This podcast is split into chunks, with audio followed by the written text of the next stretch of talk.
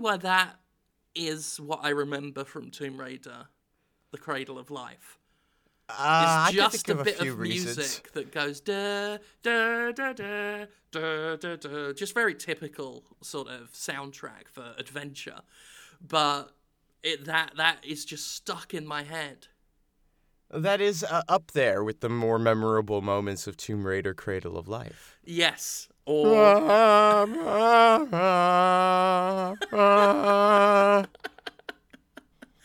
yeah, there's not a lot. I mean, it's not a, it's not like dull as ditch water. It's not Assassin's No. Creed levels of boring. It's just like I was thinking about this before I even started watching it. I, I was thinking I haven't thought about the first Tomb Raider movie since we wrapped up the last spin-off Doctors about the first Tomb Raider movie. That's We- reasonable. Yeah, we did the recording. I, you know, ran it through filters, did a little bit of cleanup, whacked the music in it, you know, edited it up, and then posted it. And that was it. No more thinking about Tomb Raider basically ever until now. And I guarantee you, once we're done with this, once this business is concluded, I will never think about Tomb Raider The Cradle of Life, aka Lara Croft Tomb Raider The Cradle of Life, aka just Lara Croft The Cradle of Life. It's I got different uh, names. I have I have forgotten just about everything about it in the time between I watched it and now when we are recording it. Like it, it is it is a blur. Um, it's it's a lot of action scenes. Not even particularly good action scenes. They're okay. Yeah, yeah, they're they're all right. Like that's again, it's not like Assassin's Creed where they're really boring and also last forever. But No. there is just a lot of forgettable action. Mm-hmm. Like I Um, vaguely remember a robot in the first one. She fights Yeah. a robot in the first. Yeah, there's a robot. That that's exciting. Fighting the robot's exciting Yeah. by comparison. You know, I remember that Chris Barrie was in it because Chris Barrie played Rimmer in Red Dwarf, and he's the butler in this. And I remember as a kid when uh, the first one came out, I was like, "Oh, that's good for him to be in a film like that." yeah. because it was a big deal at the time. You know, Angelina Jolie at that time, her name in anything was big. Um, and then that's about it. Like, I, and I still just now I just remember a robot and there being Chris. I don't even remember what Chris Barrie did. Uh, I think he was kind of stuffy and smarmy. Yeah, yeah. I mean, like, like he was. He was It's what he Barrie does. Character, yeah. Yeah. Um, a little bit more memorable in this one, but in a month's time, I will not remember the things he did. Well, that's that's he's only memorable because you just watched it. Yes, exactly. Yeah. yeah. Although I, I did just watch a lot in this film and I can't remember most of it. So, and I mean, like, I just watched it. So, I, I remember near the beginning, Angelina Jolie does some spinny things on two bits of wire when she could have just crawled across it. Yeah. There's a lot of that unnecessary flips and, and spinning around. When, This is a, it's a lot like a Mortal Kombat fight scene. Yeah. Kind of. This, this whole thing. Except those are fun. Mm-hmm. These are okay. Like I won't say they're not like that they're unfun or anything, but they're okay. They're just kind of standard action guff Yeah. of the time. It's yeah. Yeah, that's it. Like it, it's just stock standard action guff, uh, which is fine if you just want something to watch. If you just want something to watch and never want to ever think about anything, uh, it works for that. Then again, it can get so slow that you might just think about horrible things like war. This was this was two hours, and it didn't need to be two hours. no, no, think- yeah, yeah. It does go for a while. Like I, this would have been a perfectly serviceable ninety minutes. I, uh, pretty fun. Like it, it doesn't even seem like there's enough plot or character development in it uh, to necessitate this kind of Yeah. a length. Like Well, that's the thing again. It's like with Assassin's Creed, like with Warcraft. Like, what is it about the films with the least plot and the most boring fucking lack of anything going for two hours? Like you expect mean, this- that in a film that's struggling to fill ninety minutes, but they, these guys weren't struggling. no, they could fill ninety minutes pretty easily. I mean the the complexity of the plot requires some explanation, just because it is combining this legendary myth with uh, you know a sort of modern uh, science aware spin on said myth. Um, so there's some explanation required. There's there's some scenes of exposition that you absolutely have to get in there, and that could dry it out a bit. But that that really only justifies, you know, 15 to 20 minutes worth of film as a whole Yeah, to get I mean, all of that in there. It's not so com- like it, it's a Tomb Raider film. It was never going to be like unfathomably complex and nuanced. Well, not even nuanced, just overly complex. Yeah, yeah, Right. unnecessarily complex. They, they, they, they could have gone that route. That happens with these movies sometimes, just by accident, uh, one could argue, uh, or through mishap, uh, poor writing, whatever you want to call it. That that happens a lot. That's not the case here. The, the the plot is simple enough that it could be summed up and, and delivered in a good 90 minutes. And I, I don't know, it, it, I think they just maybe wanted to get more action in there because it seems to be just the preponderance of action scenes uh, that are so you know like dotted throughout, and they do take a little bit longer. Than, Yeah. you know, they're not Assassin's Creed length certainly. They're not. They don't drive into that kind of boredom, but it, there are some of them where it's like, okay, I, this could be over now. Like, Yes, very much so. Um, I mean, halfway through the film, I was thinking this could be over now. yeah. Like th- this could be done, and I'd be fine with that. I wouldn't feel cheated. I'd just go on my way. Um, I like that the villain is Mance Rayder from Game of Thrones. I've been rewatching the the series from beginning to current, Mm-hmm. and Mance Rayder, who was a, a fairly prominent character in um, at least uh, two of the seasons, uh, he's the main bad guy. I mean, he, he's he doesn't really do much in the film. no, Nobody just, does. Just sneering asshole shit. Yeah, yeah, just just typical. I mean, if you've ever played a Tomb Raider or an Uncharted or watched an Indiana Jones or watched any film ever, then he's the villain from that. He's the villain from all of the things you've played and seen. it, it would be so nice to have a villain with you know a, a motivation like there's no reason for him to like okay he's eh, what is this it's a forces darwinian thing right like that's his goal is to create some Yeah, something like that. Yeah. survival to fit but see that that plan is so bad and the reason that plan is so bad is if you kill off all of the unworthy people who is left to serve the worthy? Are you gonna go and fucking harvest your vegetables? Fuck no. You're worthy. Think about this. You need an underclass. And you're just gonna wipe them out? Well, he What kind of world domination plan is this? he hadn't seen the last Rick and Morty. Is the thing. He, I- he hadn't. I'm so far behind on Rick and Morty. Oh yeah, that it touched I- on I hear the season's of- good. Oh yeah, yeah, yeah, yeah, yeah, yeah. Yeah, this this latest season is something else. Um, they gone they they lent hard on the actual storytelling. Um, Oh, really wow. hard on it, and it works incredibly well. Like they're not just telling like awesome character-driven plots, which they are. Um, Mm-hmm. They're telling genuinely enthralling science fiction stories as well, um, which again reminds me of Red Dwarf, which I mentioned earlier, where it was Mm-hmm. ostensibly a, a sitcom, but as it as it went on, it got more and more into the like science fiction concepts and stuff, and became quite interesting as well as amusing. Uh, and and yeah, this is just fascinating what they're doing.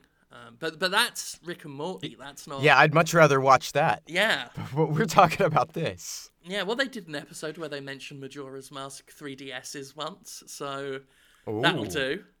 That'll do. we, we can do Rick and Morty. No, we can't. We we have to do this film. All right. Well, let's let's do this film. Yeah. We begin on a small Greek island, Greek Greek island, Greek island, a Greek island, Greek Island, Geek Greek Island. island. where a charming wedding is going on. And Yep. just as the music starts to get bumping, Oh yeah, it starts a playing a, contemporary pop and rock track from the day, um, with, with a, a guy who is spinning on his decks. That's what the kids call them.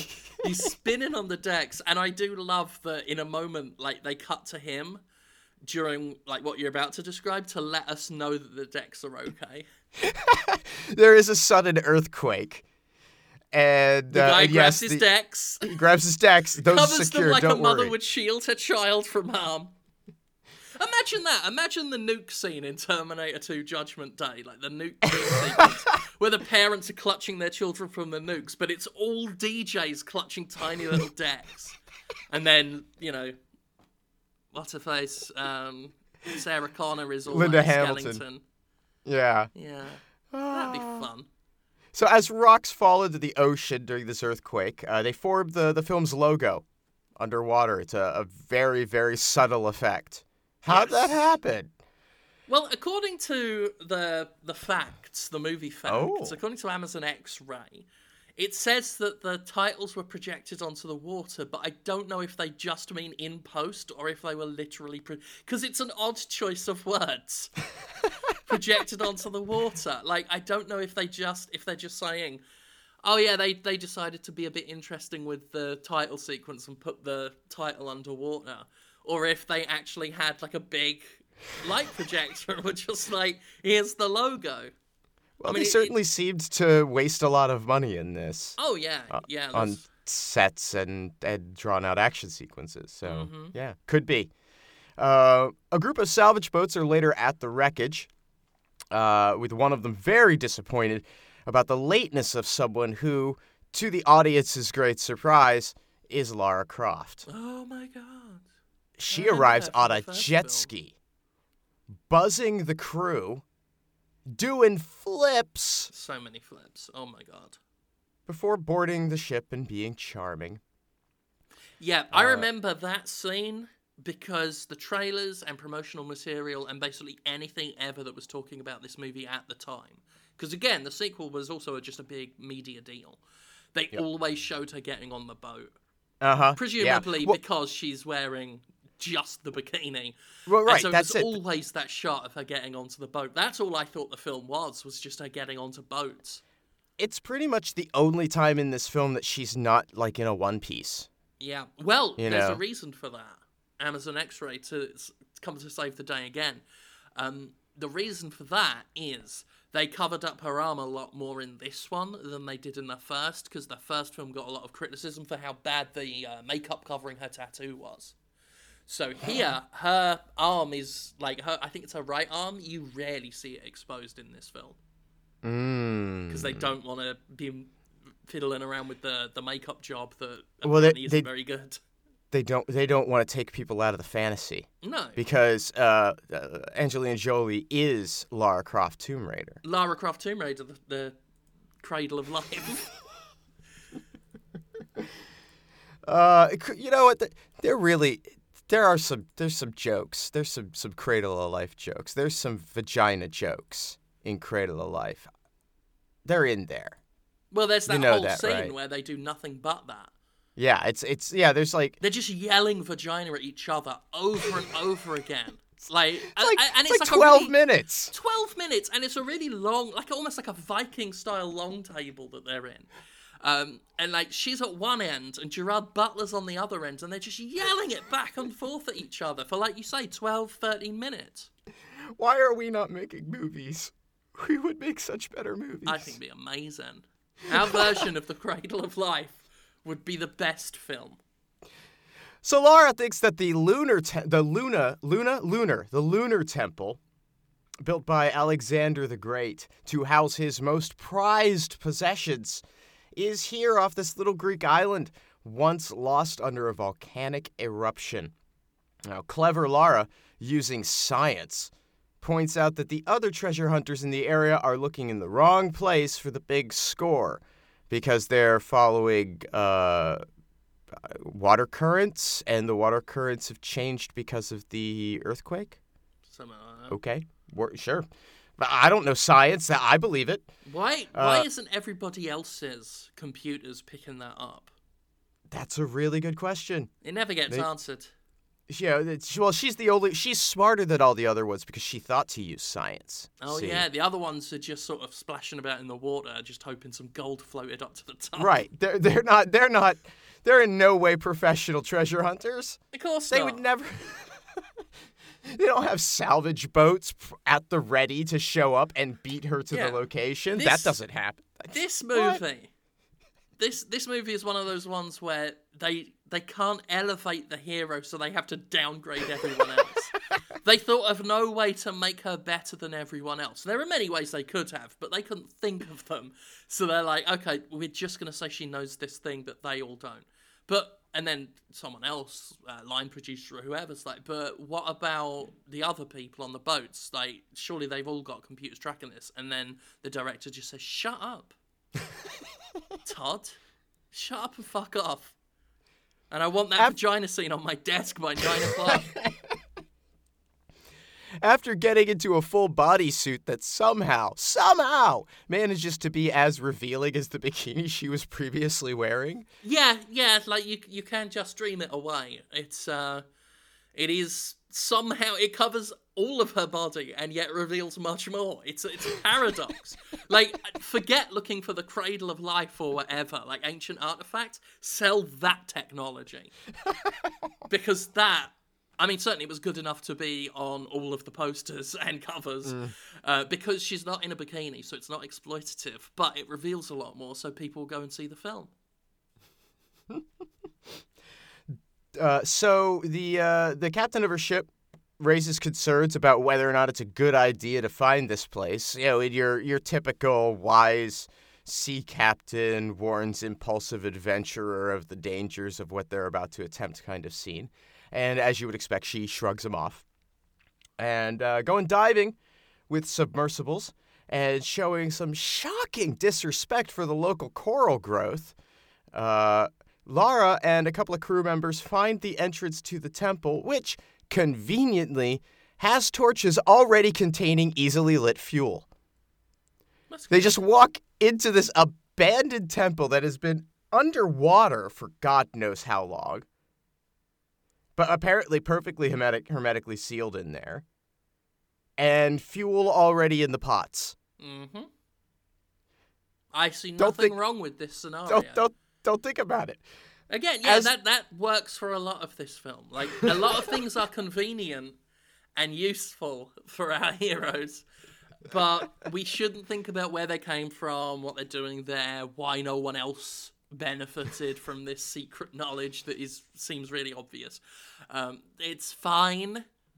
Lara Croft is in this film. Lara Croft is an average person in a world of useless imbeciles. As the crew marvels over the various treasures, Lara takes an interest in a bas relief depicting a mysterious box, then climbs a statue of Alexander to pry a medallion out of its chest.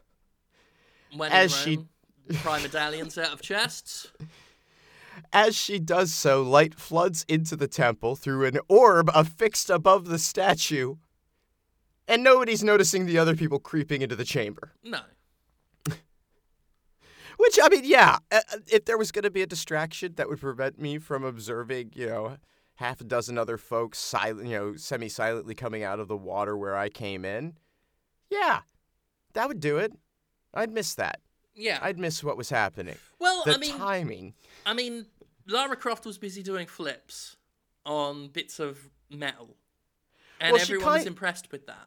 she climbs up to the orb and and she's going it's like this wiry chandelier type thing that she's climbing across and she's like treating it like a balance beam at the olympics Yeah, yeah. She's she's doing like like gymnastics for Yeah, no she's- reason.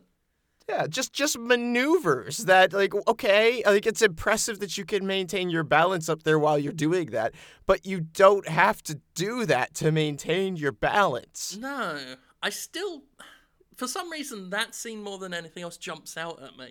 That she's doing like it's it's like two two long bits of metal, sort of horizontal, up in the air, and she's grabbed both, you know, each one with it, her hands, and she's just rotating like a children's toy on a spinner.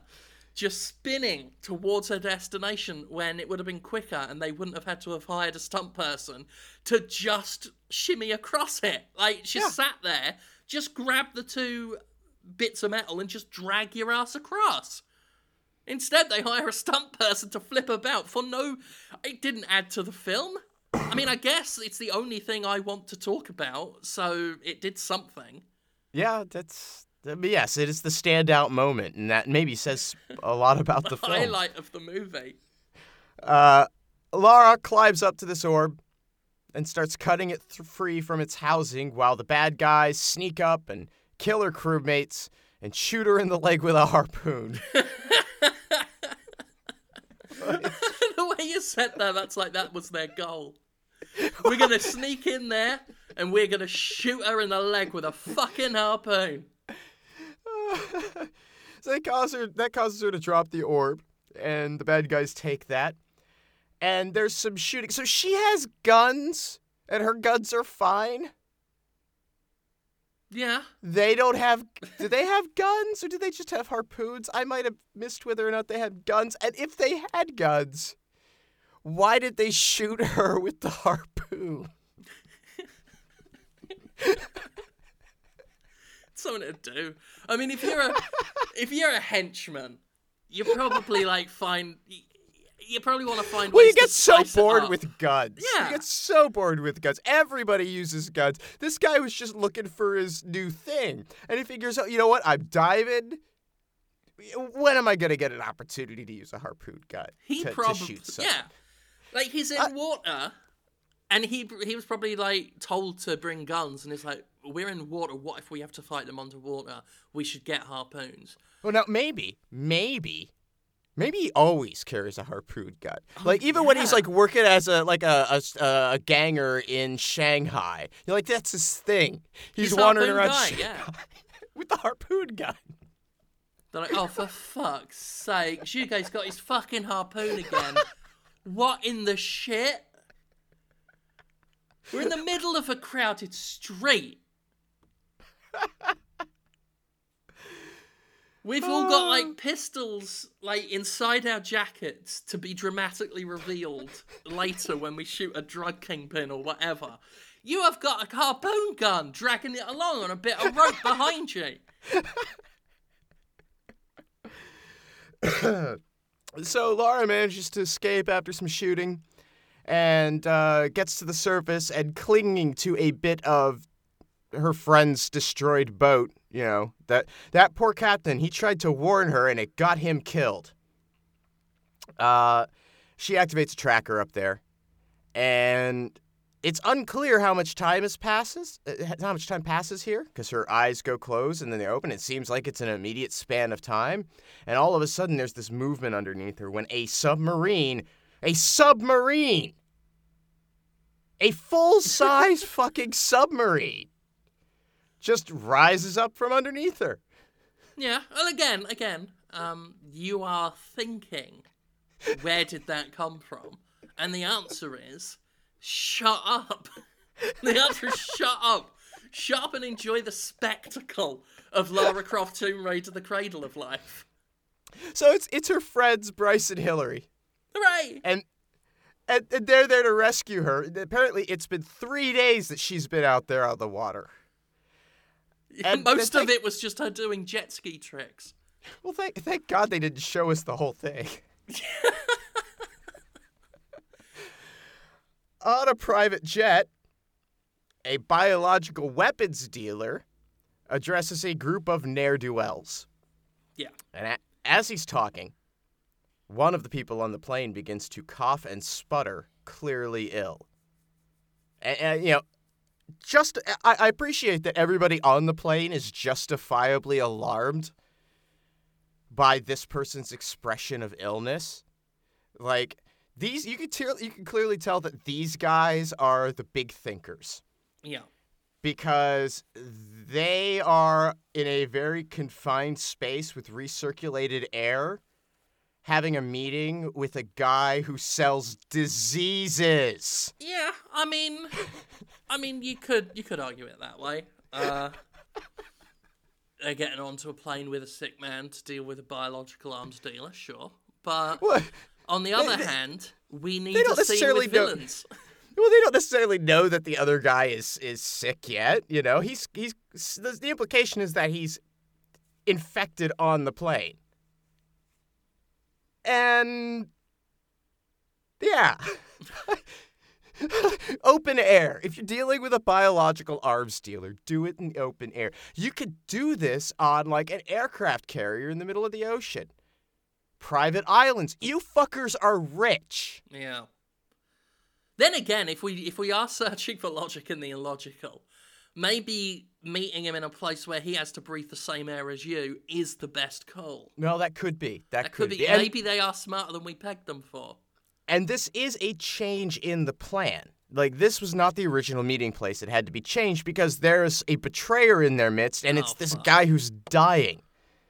That's He a- betrayed that's, the that's, that's really handy. Yeah, it worked out for well. The betrayer to be the one who dies. That is so useful for the main villain. He betrayed the, the arms dealer to MI6, so the arms dealer infected him with Ebola. And so af- after But distributing magic it, Ebola because it, magic Ebola it works really quickly. works real fast, and he immediately has an antivirus that will work immediately also. Oh, by the And- way, that antivirus, the anti-serum or whatever, is um, an old Chinese remedy, uh, herbal remedy, I believe, for an upset stomach. The the clear casing with the black pills inside. That's apparently what that actually is in real life. I like to imagine in the movie that is what it is as well. He just gave them all a placebo and they'll be hacking up blood before they get to Santa Maria. Well, it's the. Okay. A magic Ebola that infects instantly. The Santa Maria's a ship. And they're- well, they're, and he's passing these out, and that they're all like everyone there in the plane is holding their pill and looking to this guy and waiting to him, waiting for him to take the pill. And then they all hurriedly take the pill. Isn't the implication pretty clear? Or are they thinking, okay, Well- so has he given me virus or has Yeah. he given me cure? That's probably what it is. It's like, is is this just full of Ebola? So is this a s- a product sample? What am I doing with this? we got to go door to door. I mean, that's the plan. You infect a country with Ebola and go door to door selling your Chinese herbal medicine stomach pills to cure it. So he, he promises he's going to deliver these guys a disease for which there is no cure for a large amount of cash. This is a super practical deal. Like, yeah, I, let's unleash a disease that we can't control. Good thinking. To be fair, he ran this whole thing through a simulation of Tokyo in a Russian underground base. It's all set. The data is sound. Getting off the plane, the arms dealer asks about a man named Chen Lo, seemingly the guy who took the orb from Lara, since they're talking about an orb, and the arms dealer insists that he needs said orb because he just told people on a plane about Pandora, so there's no turning back from whatever he started. Okay. Good. Good. That's, Lara that's good story so far. Lara does some sparring with Hillary Yeah. while they talk about the orb. Chris and how they need to they need to, to research this orb. And then she goes horseback riding to practice her shooting. Yes. Which, which again, unnecessary, unnecessarily fancy shooting. Unnecessarily fa- Okay. Uh, uh, just just so we're clear. At what point in the riding a horse and practicing shooting? At what point does that get unnecessary? like, couldn't you just go practice your shooting or practice your horseback riding? Yeah. Well, Practicing I mean, I understand the need to shoot on horseback. Like she travels by horse, she gets shot at over gold. Um, it's it's a pretty fucked up life that she leads. I understand that. It's the turning around and shooting at thing like it's the unnecessary extraneous way in which she does it and and does anything everything seems to take more energy than it would be if she just shot the thing or just hit the thing Uh huh. Yep. So, a helicopter arrives while she's out. Oh, and by the way, I know people are going to argue that the film would be less exciting if she didn't do that. The film would also be way shorter and probably more condensed and entertaining because I got no entertainment value from her doing all her flips and unnecessary things. I'm just thinking that's not necessary. Just shoot the fucker. So, the helicopter that shows up has guests from MI6. And Laura's pissed for reasons. Oh, yeah, she um, considers them intruders and says, "Right, get out of my fucking house." Doesn't like authorities. That Yes. Lara Croft. Well, she she prefers to work alone, and she's a maverick. Which is which is why she immediately yeah, immediately goes and, and gets someone to help her. well, yeah. Um, Well, they need Gerard Butler's name on the poster next to hers because then that's two stars. Well, she gets interested in what MI6 is throwing down when they show her a photo of Chen Lo, who she recognizes as the guy who killed her friends. Oh Uh, yes. and uh, a photo of her employer, uh, or his employer, sorry, uh, the arms dealer and former Nobel Prize winner. oh my God, no, no, not a Nobel Prize. He won that. Why? Why is your villain a Nobel Prize winner? because this movie has a political agenda. Um, and it, it wants to imply that all Nobel Prize winners are shits. Uh, is it just to make it so unbelievable that, you know, to the general public that this guy would be a bad guy? And why do we care? They need to establish him as someone remarkable, and and that was that was it. You know, it's either that or like. Because there's no other things that could make a, a world renowned scientist remarkable than winning the Nobel Prize. It's probably the only thing about science that the writers knew. Like, we need to make him sound like a big shot scientist. What do scientists have? What What is the Oscars for science? he won those, whatever they are. It's probably the Nobel Prize, isn't it? I've Well, heard of that. He won it. I think it's kind of ironic. A, uh, you know, uh, some, a bunch of screenwriters arguing about the uh, equivalent awarded science for screenwriting uh, that they would never get. They would never get an Oscar. They have no idea what it takes to get an Oscar, but they think science Nobel Prize. Of course. To be to be fair, they they have an equal or greater chance of getting the Nobel Prize. So That was uh, probably more attainable to them. They probably didn't think it was that big a deal. They're like, God, this ain't like the Oscars, which, which we're never even going to be invited to. So I say we go with Nobel Prize. I've heard of it. I'd probably win it if I knew what it was. That's what he's got. This is Jonathan Reiss, who MI6 says is a very bad man.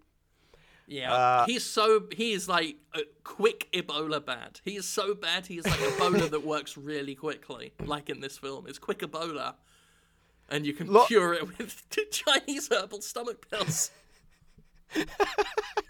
Lara figures out that that Reiss is going to use the orb to locate Pandora's box, and recounts a. Oh yeah, she recounts a legend about a pharaoh who found the origin of life on Earth, and a box was there. Here's the problem: you win a Nobel Prize, right? It's not good enough. No, You um, they they call the Nobel Prize the Broken Promise because the second time you get a Nobel Peace Prize, it's not as good as the first time. So you go on to bigger and harder awards.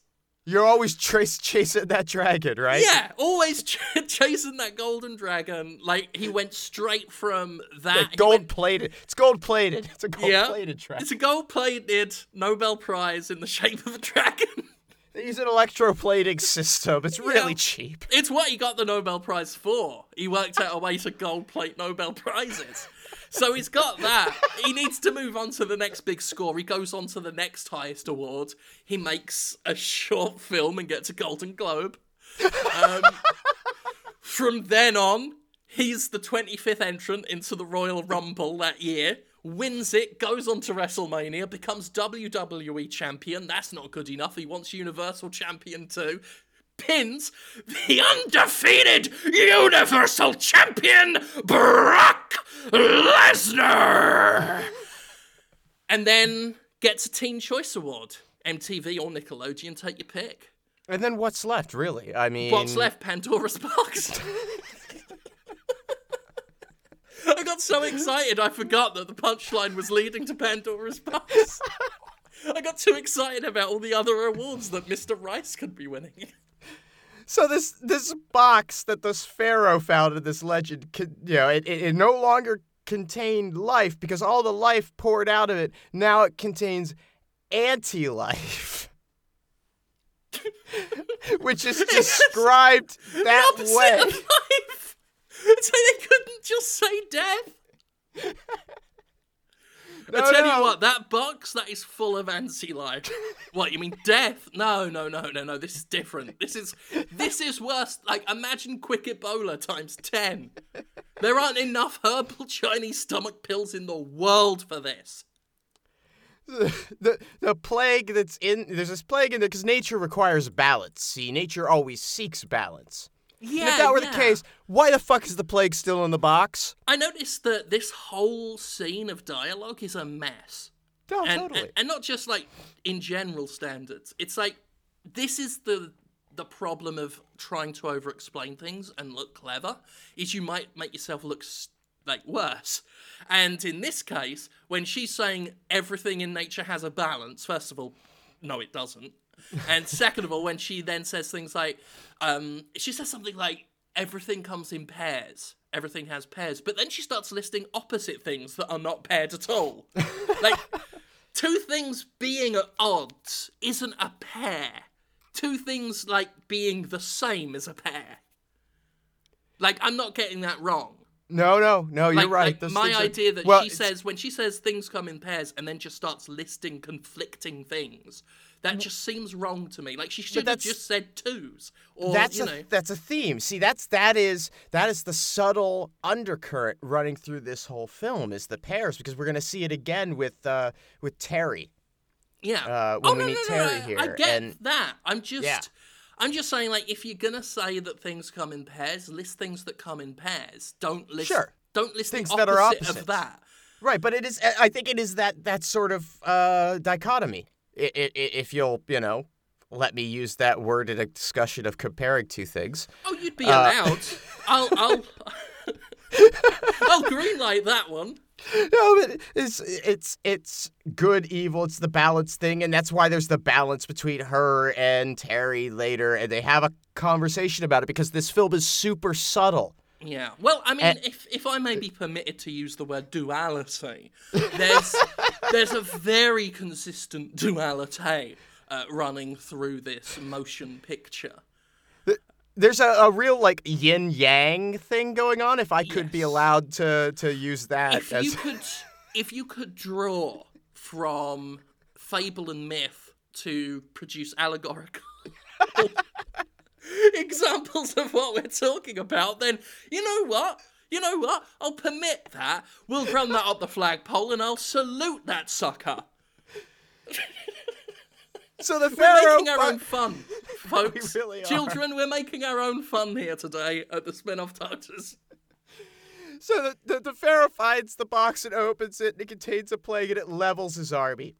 So he's like, shit, gotta get rid of this thing. God, this thing's lousy with anti-life. So I just cleaned that out. I had fumigators out getting rid of all the anti-life, and you brought a box of it into the house. Get out of here take your harpoon with you. it surfaces later in India when Alexander the Great's army discovers it because the Pharaoh told his men to take it to the end of the earth, and that's India. Didn't really get it that far, if we're being totally honest. I mean, that, don't get me wrong, for the time, a great distance. Oh, they gave it a good shot. But let's be real. You could have taken that box way further than India from, from Egypt. Um, yeah. You know what? If they never think to do this. And and this is what I'd do if I had some like ancient artifact, especially like a doomsday one. I I think I'd just bung it in a hedge. I think I'd just walk past a hedge and just shove it in there. No one would look in a hedge. Like they go to the bottom of the ocean looking for things that have been cast yeah. in there. Everyone throws things at the bottom of the ocean. Everyone throws things like to the ends of the earth, aka India. Everyone like fails to get there, but it still ends up in some mystical important place. Like like the doomsday weapons are always like in some remote place that is guarded by an ancient order or like like an like an old tribe or like something. There's some old society in place protecting it, and it might be protected further within by you know ancient gods or demons or monsters or what have you. it would really fuck them up if they got all the way out there, followed all the clues, read all the maps, treated with the societies that are protecting things, got there, and there's nothing there because Alexander the Great just whacked it in a hedgerow. I mean, there's a really simple solution to all of this, like mystical crap stuff. Put it where you put your sewage. Yes. Just put it where you put your sewage. no one's gonna go toilet. digging around in the sewage for it. Here's here's my advice. Yeah, if you ever get hold of Pandora's box, flush it down the toilet. Mystical world-ending uh, devices are a lot like baby alligators, right? Like they're Mm. super cute and fun to have around for a while, but you get tired of them, and you you want to put them in a place where they're not going to cause trouble for you. Just just just throw them in the commode. Just toss them in the commode, give them a flush, it's gone. Bung 'em Problem solved. No, but you're right. Everybody always goes to this like tremendous, absurd effort. Making To it more hide and more these things. obvious as they, they come up with more and more extravagant ways of hiding things. And it only inspires people to keep looking, Of course. right? You know, they're like, ooh, I found another piece of this puzzle. This is exciting. You're just feeding this shit. Just chuck it in a bin. Forget Yeah, about it. really not a problem. Uh, so the uh, it surfaces in India. The box does, and Alexander the Great discovers it, and it kills a bunch more people in his army.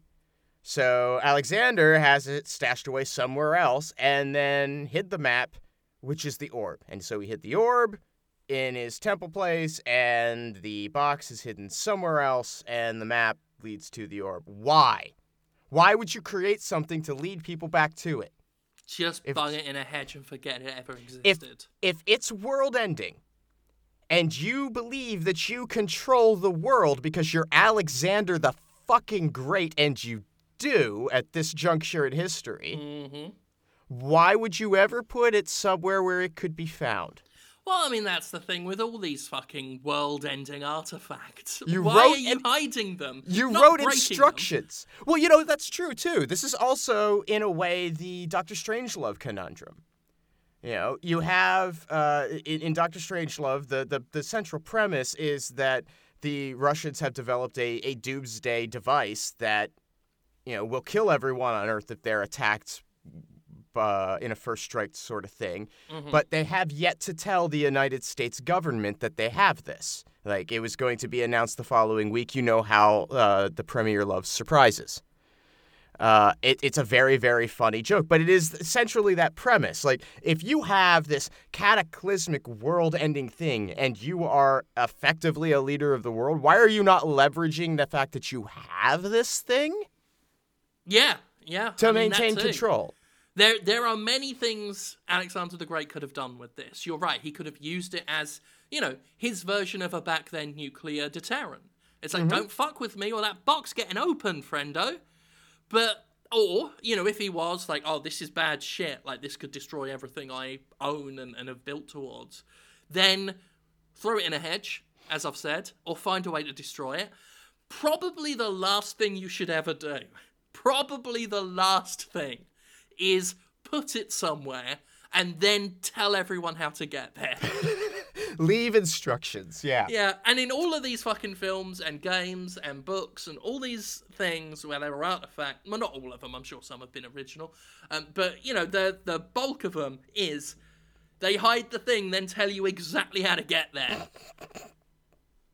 Through, through a series of some convoluted steps, typically. Of course, yeah. Like Yeah. th- they want to keep the lazy ones out, but that really Oh, is all it is. It just it keeps out the lazy ones. No one's ever gonna figure this out. Huck huck.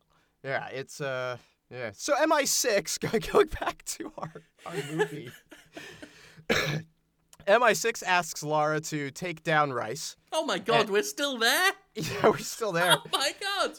And, and they offer help, but she insists that only Terry Sheridan, a traitorous mercenary, can get her to Chen Lo. Yes.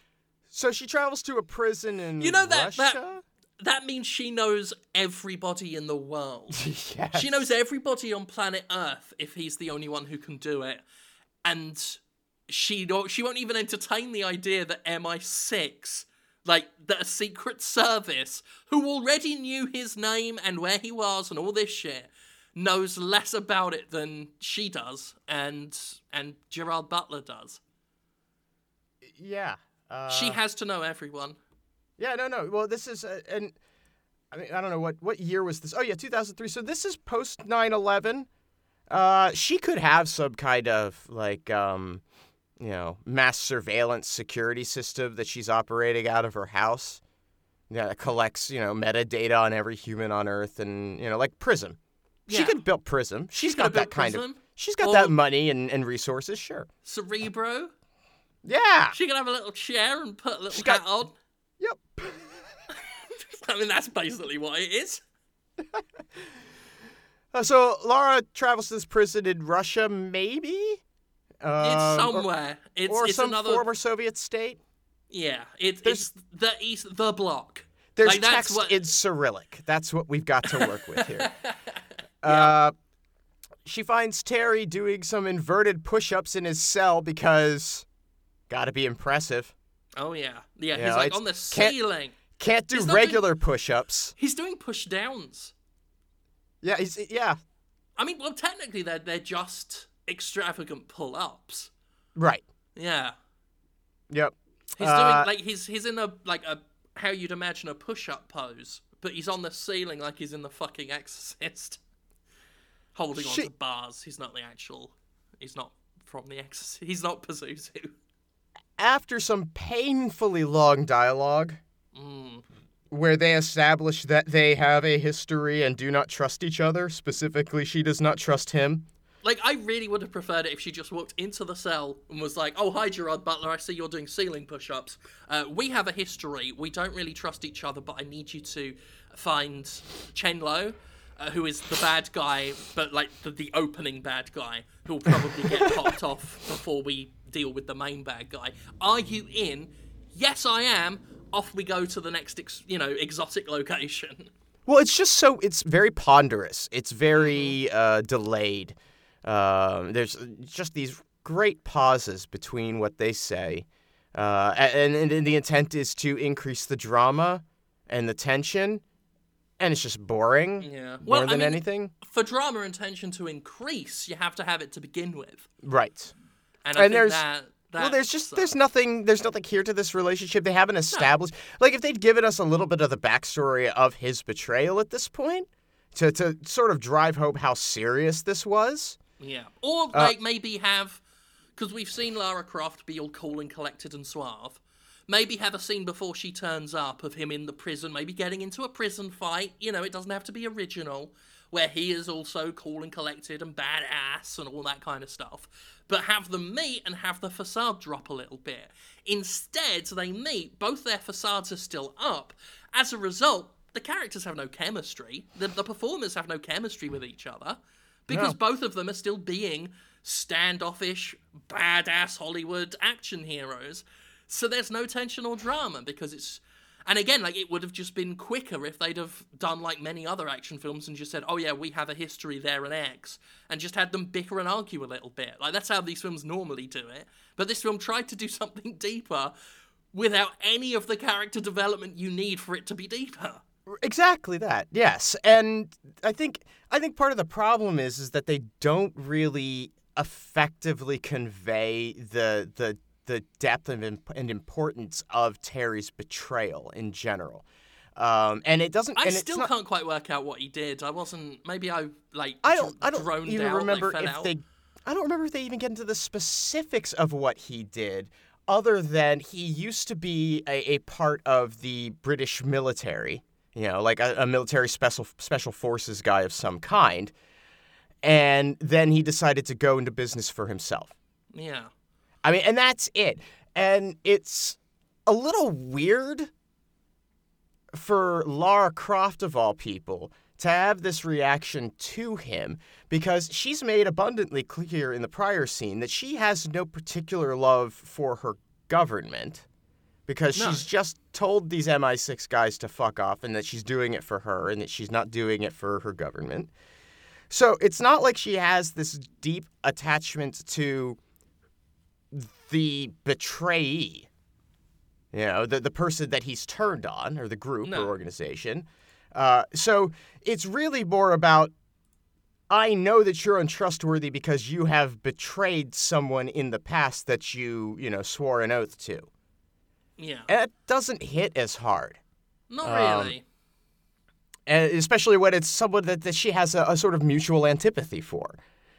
Uh, but whatever. Um, she offers Terry an apartment in Zurich, five million pounds, and a fresh start, courtesy of MI6, in exchange for his help. Um, after oh, it feels like an eternity of bullshit chatter, uh, he says that he can get her to Chenlo in a day. Um, now this is interesting that he his plan was to get her to Chenlo in a day. Uh, they are talking about how they're going to get there, and I believe he suggests the train. I think that's what they were going to do is going to ride the train. Oh, And possibly. I think so. There was some other means of land transit that they were going to take. And she says, No, I've got a faster idea. And so they drop in by way of a small pod plane that, you know, detaches from another plane. And they crash into a mountain so as to destroy the evidence of their arrival. Now, I don't want to be, I don't want to nitpick, because you know me. Oh, you know yeah, me. yeah.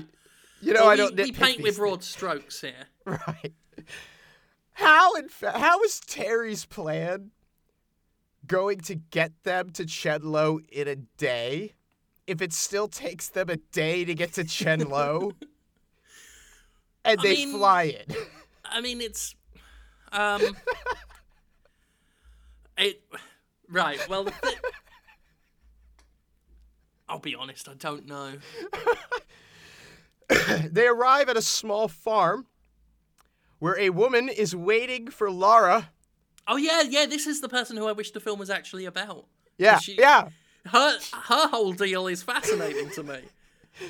She's waiting for her with guns and knives and a motorcycle. She's just this lovely old lady, just just out in the middle of nowhere, just with guns waiting for anyone who crashes into a mountain.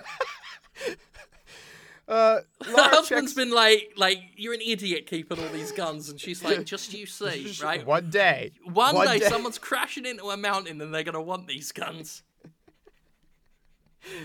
Laura checks in with Hillary and Bryce to see if they've made progress in reading the part of the orb that they have because Laura took video recording of it in the lunar temple. But they haven't because they don't have any kind of legend to work off of. So to get to their dete- their destination, uh, undetected by Chenlo's men, Laura rides a motorcycle atop the Great Wall of China. of course she does. Super subtle. Like Super that. subtle. Honestly, that is a scene where you're like, of course. Of course. Of course she motorbikes across the Great. She's in China. First of all, you wouldn't go to China and not go to the Great Wall because, according to Hollywood, that's all there is in China. That and pagodas, which don't worry, they're in the film as well. Um, and and if you're gonna go to the Great Wall, if you're Lara Croft, you might as well do it on a motorbike. It's like a long road, Conrad. Do you see that? Do you I get do, it? I, I do see that, but like this was supposed to be their subtle, not detected route. Like we can't. The, the, Well, the, maybe the guy maybe says it's- there are no roads between here and there that are unguarded by his men. right, but But Appl- applying the bung it in a hedge logic, the last place they're looking is for someone motorbiking across the Great Wall. Like maybe they even heard about that. Like they hear it on the news. Like just in, some idiot from America. Oh no, it'd be Britain. Some idiot from Britain is motorbiking across the Great Wall like a tit, and. And the henchmen are just thinking, well, that can't be Lara Croft. That is too much like titty behaviour.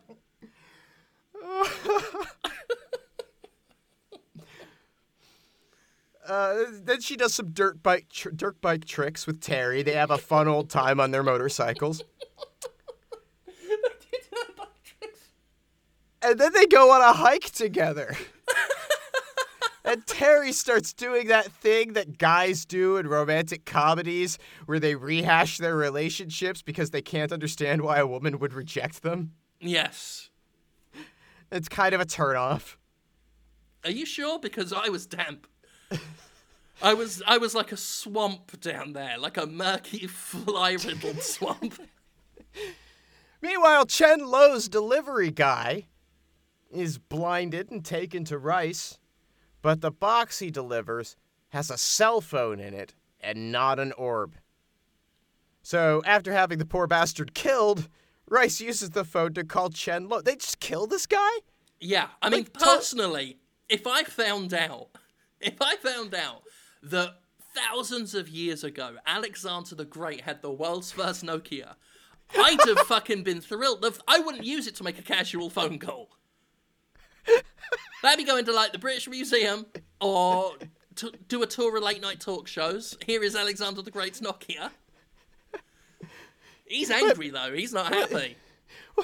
But talk, I mean, kill, kill the messenger? I mean, much? Really? Like, this guy did nothing. And he, you can tell he's terrified. He does not want to be here. He does not want to deliver this thing that he's pretty clear is not the thing this guy wants. as as the 10 plus year host of the Jimquisition, I fully I think this guy is the most relatable one in the film, the poor bastard who gets shot.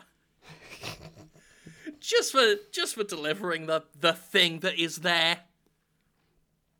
So he calls up Chen Lo on the phone, who's decided to uh, leverage the orb for a bigger payday because he's realized how valuable it must be because Lara Croft wants it. Which, okay. I mean, she's I mean, incredibly wealthy. if Uh. you're sending if you're sending like henchmen armed with harpoons to go and get something, I'd have assumed it was worth a pretty penny anyway. Right. Yeah. But but you know I mean, now how he's much was got he another. him before then? Like ten Uh, bucks. Who knows? But I mean, he's got another potential buyer. I guess is the thing at this point. Like, Yeah. oh yeah, okay, fine, I'll get this orb for you. And he goes in and says, oh shit, here's this incredibly wealthy aristocrat who tracks down all sorts of bizarre archaeological shit, and she clearly wants it too. Well, now I'm in a negotiating position, Yeah. right?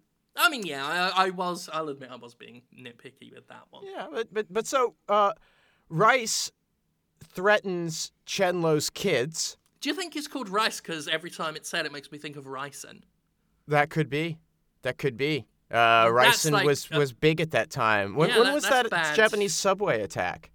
Um, I think that was a lot more, uh, a lot sooner than that. Um, earlier than that. Although that could, I could be thinking of a different one. Uh, that, yeah, I don't I don't remember. Um, I don't know. I mean, I don't think it's important, and I don't think they were thinking about it as much as I was. yeah, probably not. No. Probably not. So anyway, uh, in response, Chen Lo. So, so here's here's our negotiation. Just I want to break this down real quick. Uh, Chen Lo says, "I want more money." Reiss says, "I'll kill your kids." He hasn't quite learned about haggling. Chen Lo says, "Well, I'll give the orb to Lara." You know, it's pretty standard negotiation stuff going on here, right? Like, this has happened to me more times than I can count. Like And- back back when I was doing freelance work and we do contract negotiation, um, I'd be like, you know, well, I'm, I, you know, I expect at least this much a month, and they're like, well, we could do maybe this, and I'm like, look, I'm gonna kill you kids, and you know, the editor in chief or whoever will come back with, well, we know Lara Croft and we've got an orb, so do you want the orb or not? Well, they, they come together and they settle on $12 million in exchange for the orb and Lara's corpse. So everybody's getting a little something more out of it. That's how a good compromise is reached. That's Right. the art of the deal. Yep. Uh, Laura. What you don't do is take the first offer on the table. Right, right. You don't say, okay, all right, you know what? I've got I've got this orb, but I've got another buyer. I want fifteen million dollars. Reiss, you know, if he were like in, in another position, if he were a less savvy negotiator, he'd say, "Fuck it, I'll just take that. Yeah, I'll Yeah. take that, fi- that. Yeah, that's fine." It's like it's like if you were the president and and figureheads, you know, leaders from two parties came and sat down and wanted to come to some sort of arrangement regarding the debt ceiling. and one of them is the party of which you are ostensibly the leader. Yes. and and and they are in power overall uh, throughout government. They, you have you have pretty much uh, th- this party in complete control, uh, and the other party has really very little uh, negotiating position to work from because if you could just get the people that are all you know, you are all in the party that you're ostensibly the leader of to do the things that you wanted or to come together on shit, Mm-hmm. uh, uh, you wouldn't need Also, that. you're you're you're leveraging recent disasters as well, so that it's politically unwise to to not give you what you want. yeah. Um, and instead of, of of leveraging any of that, you just take the first deal that the people you don't like put on the table. Um, that's That would be not like what that. they did in this film. No, Uh, no. They they came to a deal that was good for them. Laura and Terry do get captured by Chen Lo's men, which was Terry's plan all along. And he suggests that Chen Lo will turn if Laura can make him a better offer. Oh, that's Though it. The he- only way you can get close to Chen Lo is to be kidnapped. That was his plan. Yeah, that was his plan. It's like I'm gonna get, I'm gonna get captured. Okay. Well, that's it, Uh, because then she's like, "Oh, I wish you'd have told me beforehand." And then she mentions that Chen Lo is working for Reiss, and then he's like, "Oh, you could have Oh, told me shit. that beforehand." So that Yeah, we know the stakes are high. Because Terry Gerard Butler can't do anything except win a Nobel Prize. Yeah. Well, yeah. That's that's. And And, he that's been that's been the dream all along. But he knows he can't do it. He knows, He knows he that's can't outside do of his grasp. Yeah. And even worse, he knows that Reiss is going to use all of his Nobel winning knowledge to get one up on him. You can't beat a man with a Nobel Prize. If all else So- fails, he'll clobber you with it. So Terry and Laura are taking a Chen Lo, and there's some polite banter about how and with whom Terry departed last they saw each other. Uh, I guess he ran off with one of Chen Lo's henchmen's sisters. I guess. Yeah, I was a little confused because because they mentioned that he ran off with a sister and then just cut to the you know the, the big holding The big guy. Yeah. and I'm like, what was was he trying to pretend that the big guy was his sister to escape and they were to no but why is he a henchman of Chen Lo still? I was very confused by this, but I guess that is the implication. Is I, I he- think the, he- the, the implication was that it was this. The he, this guy is the brother of the sister he ran off with, and so he's gonna beat him up for mistreating his sister. or, you know. interestingly enough, this was the film being too subtle for me. Um, so they have some chit chat about betrayal, uh, common thematic thing coming up here with Terry. Yes. Uh, and before Chen Lo takes Lara to see his terracotta warriors, of which he has a lot, Like a silly amount. a silly amount of terracotta warriors, There, Like, there is a possi- point. possibly more terracotta warriors than exist today. Yes. I mean, well, probably because he's got them all. Mm-hmm. I mean, there gets to a point, like with cats or boglins, where you're like, how many terracotta warriors is too many terracotta warriors? And I'm willing to say he passed that point a long time ago. I think you're right, sir. He has got a fucking silly amount of terracotta warriors. Now, that'd be a Dynasty Warriors game I'd play. I mean, it wouldn't be very good, so they'd get smashed up. It'd just be sit- yeah, it'd be a pretty simple game. The enemies would all just be sitting there, and you just run through smashing them. Actually, that would be a That's great not tutorial that much mode. different from a regular Dynasty Warriors. That'd be a fun tutorial mode, though. yeah, smash up some terracottas. Yeah. Ah. So negotiations between Chen Lo and Lara break down, despite a strong offer of cash and protection uh, from Lara's end, offering Yeah, to she- Chen Lo. She offered him a good deal. Yeah. Um, and so they do a fighting instead, Yes. with Lara climbing across the heads of these priceless statues while Chen Lo destroys them. Like she has just so such they both everyone in this in these films has such callous disregard I'm almost for these willing to bet. artifacts that they collect and, and ostensibly love. I'm almost willing to bet Chen Lo that morning said to his henchmen, "Right, it's time to drag all the terracotta warriors out of storage. I believe I'm going to have a fight scene this afternoon." She gets to a rifle eventually, but oh it God, doesn't this bit's weird. it doesn't have ammo. So she instead defends herself with military drill movements. She starts doing, and and little drummer boy soundtrack starts playing. Just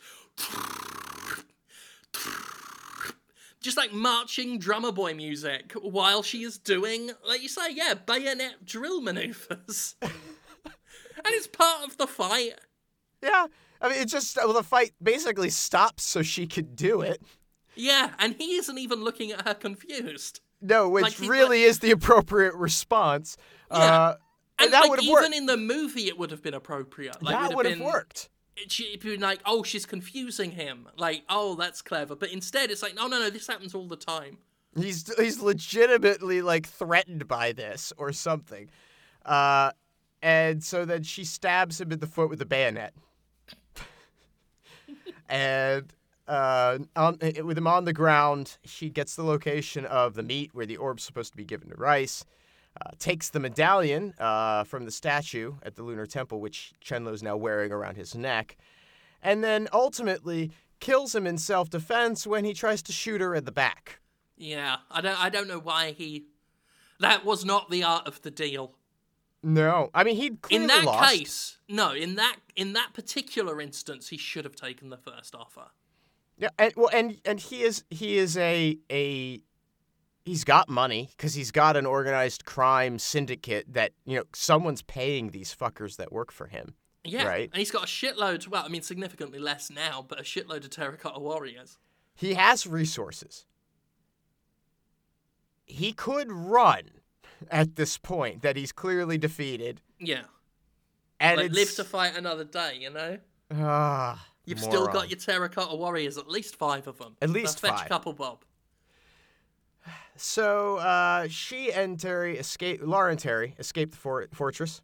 Uh, they they do this sliding down ropes head for head first while shooting people Yes. Oh, yes, they do. I forgot about that. for the action. It doesn't look stupid at all. No. No. It could have looked. It, and honestly, like it, I knew they were gonna do it. Yeah. Um, and it could have looked cool, but they didn't film it in a way where it did. No. It, I don't know how you would have made that better necessarily. I'm not. I think just a lot of close-ups to suggest that they're doing it without showing it what it actually looks like. hmm And maybe just a little less time in general. Like maybe you didn't mean, need yeah, to kill five everything. people doing it. Yeah, Maybe like just- one or just two. One, yeah.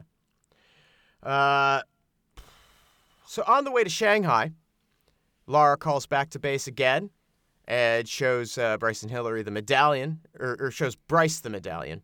It should, I think it's just Bryce on here, uh, saying that, that that she thinks it's the key to all of this.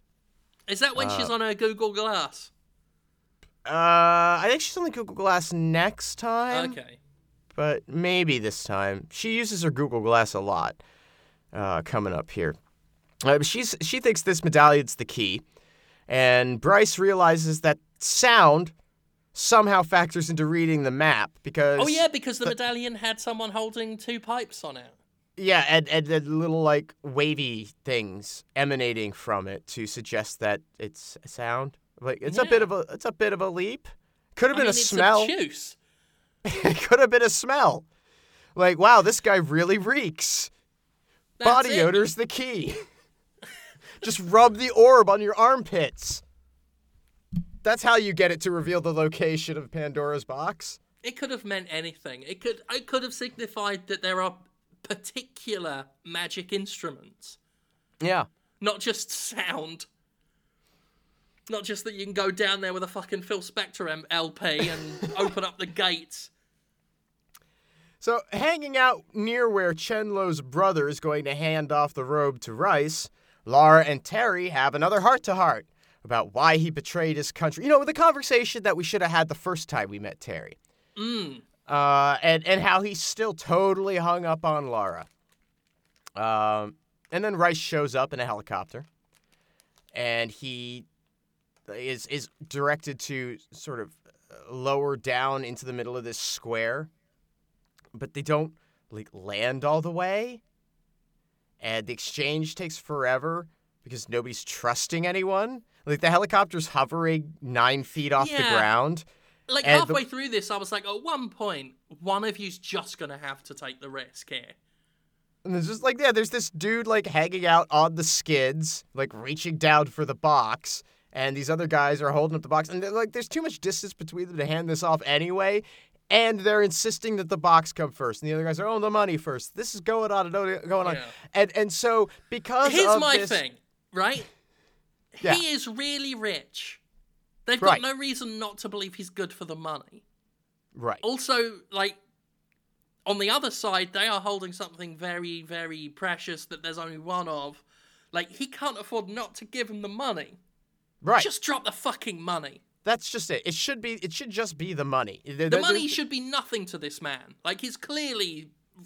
To, he's rich to the point where 12 million $12 might million be dollars. inconvenient. motherfucker is selling weaponized viruses to foreign powers. He invented quick Ebola. He he does not have 12 12 he's got 12 million lying around. Just I mean that's that's pocket He could sell a couple of Nobel Prizes if he's strapped. I mean if he's got the money to build a huge underground research facility in Russia to test all of these viruses in a live environment, he's got the mon- 12 million to just toss this off. He he is so he is so comfortable in his wealth that when he sends henchmen from his helicopter to fight people on the ground, he sends the one holding the money. the money that I do believe is never mentioned again. That's how little he cares for 12 million. Just drop it. And if they don't throw the orb up, how about shoot them? Yeah. That's Or pretty simple. land your helicopter on them. But because this discussion, this debate, this negotiation is taking so long, and, and it's a helicopter and it's so loud and everyone's focused on that, nobody notices the neon dragon sign that is slowly approaching the helicopter because it's being ridden by a gun toting Lara Croft. You know, why didn't she stick a saddle on it? This is why she was doing that horseback training, gun training earlier. It was for this scene. That it was One day I might need to shoot someone while riding a neon dragon. You gotta prepare for every eventuality, no matter how stupid. Uh, Reiss manages to get the helicopter moving before Lara can can get herself onto it and stop them.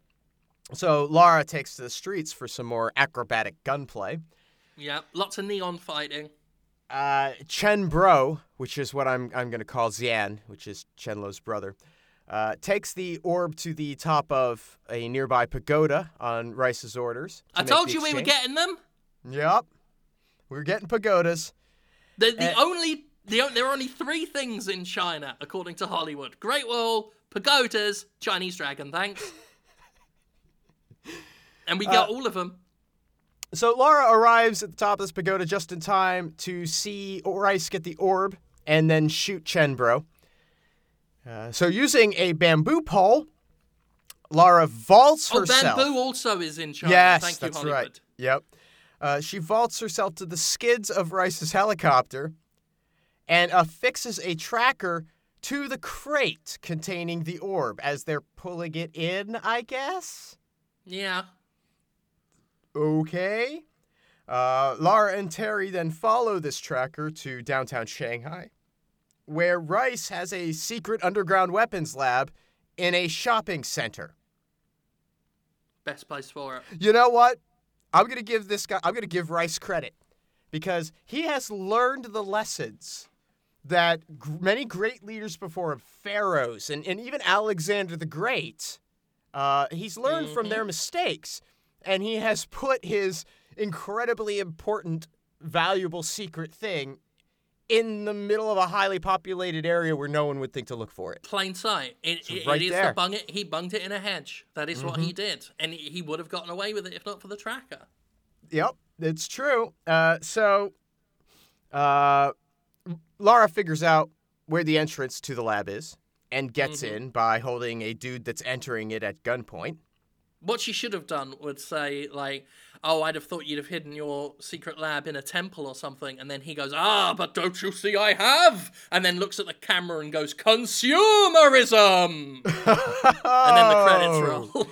That's the end of the film. Thank you. Um, let's see. Yeah, so she gets in there with Terry. They quickly eliminate any resistance. They find the orb on a security camera, and oh my god, he's scanning it. Uh, so then she makes her way to the orb, leaving Bryce hell, at the this is too cameras. Hmm? I'm just saying this is too exciting. It is too exciting. One of uh, Reiss's security guards shows up. Oh no.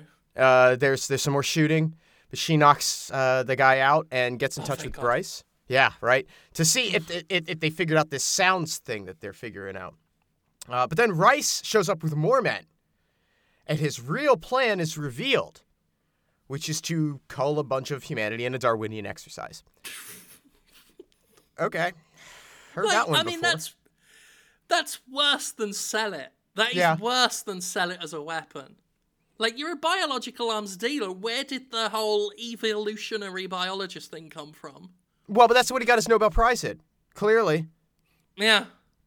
Um, as his laser computer finishes scanning the orb, uh, he orders his men to kill Lara. But then Terry intervenes, allowing Lara to snatch the orb and escape.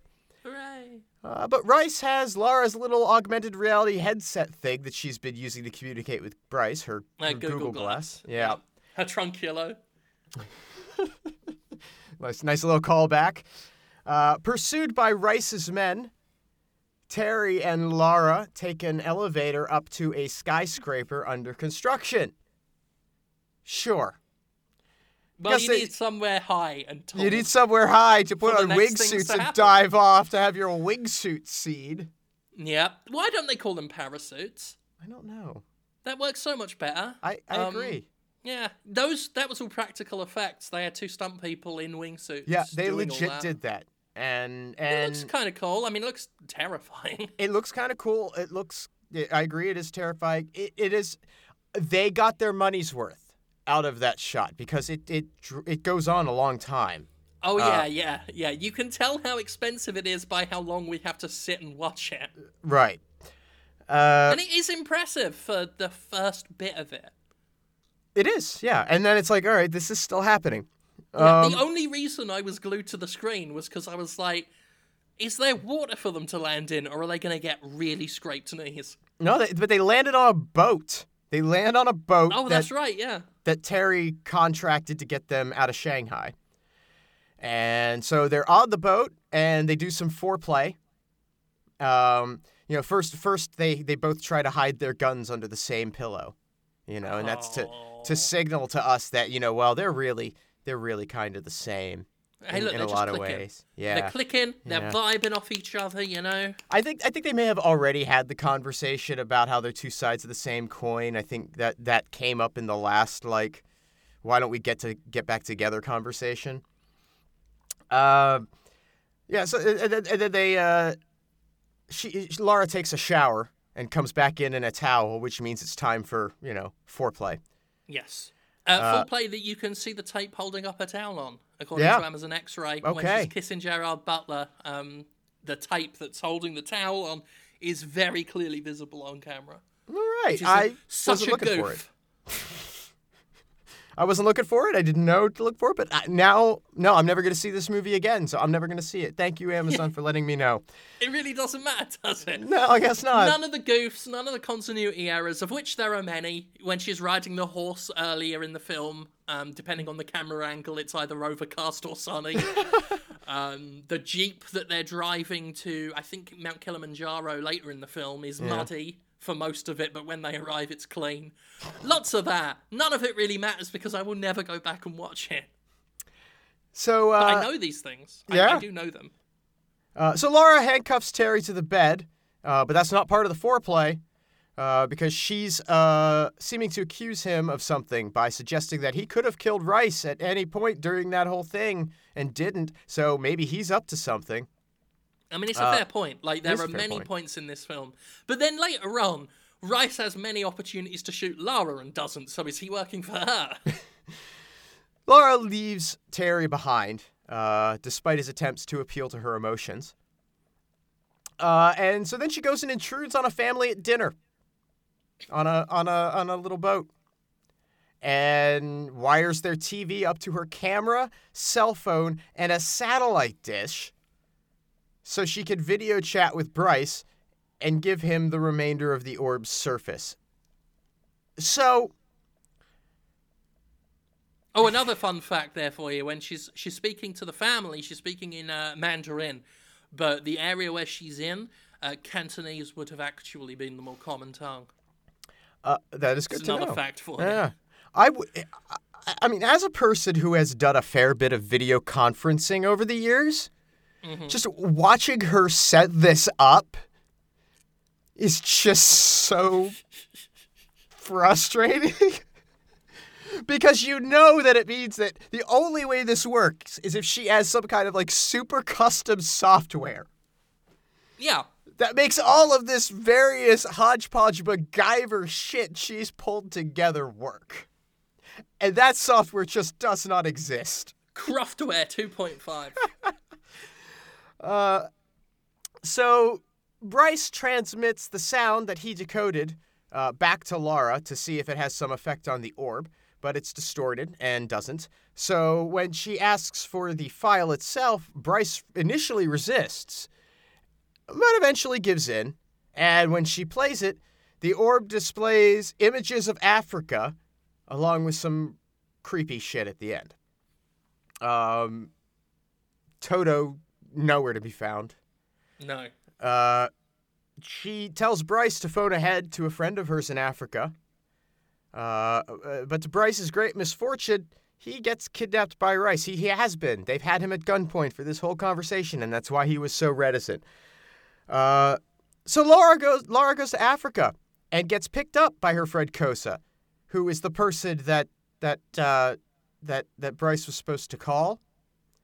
So did did Reiss like order Bryce to call Kosa?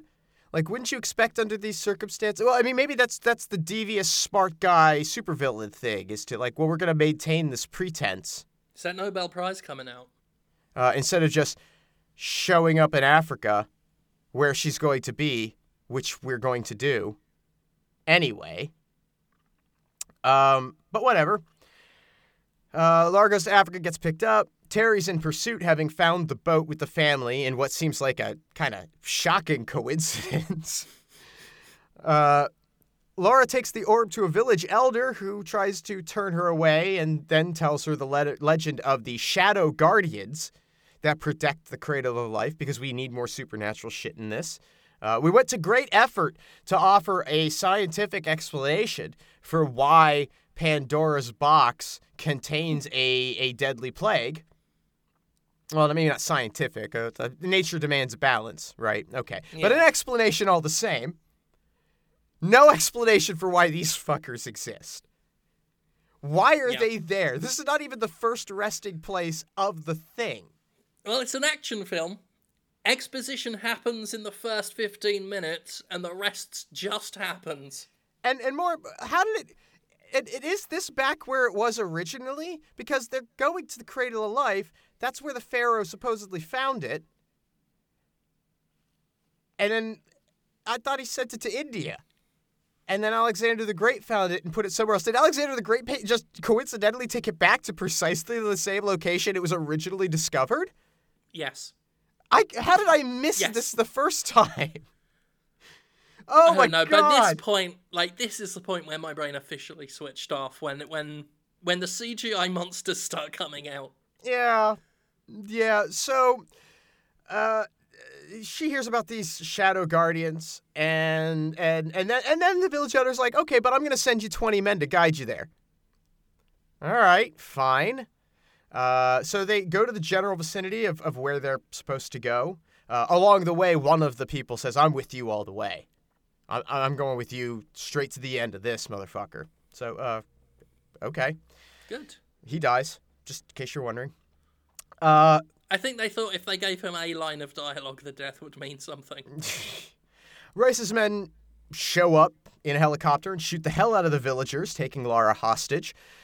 Reiss tries to convince her to tell the specific location of the cradle, which she's seen from the orb, um, in exchange for Bryce and Hillary's survival. Uh, with some nudging from Kosa, she agrees to this uh, arrangement.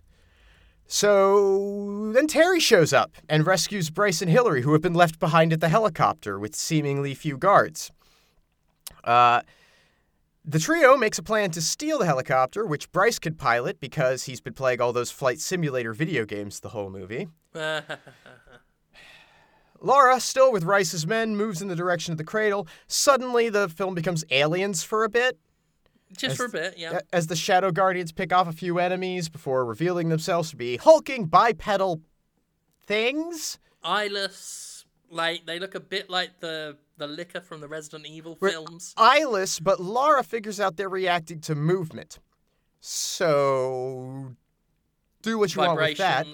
Yeah, I, I don't know. But then again, if if they've got no eyes and they rely on on you know vibrations or sound, you'd think they'd be so tuned in that them just standing still a little bit and also whispering.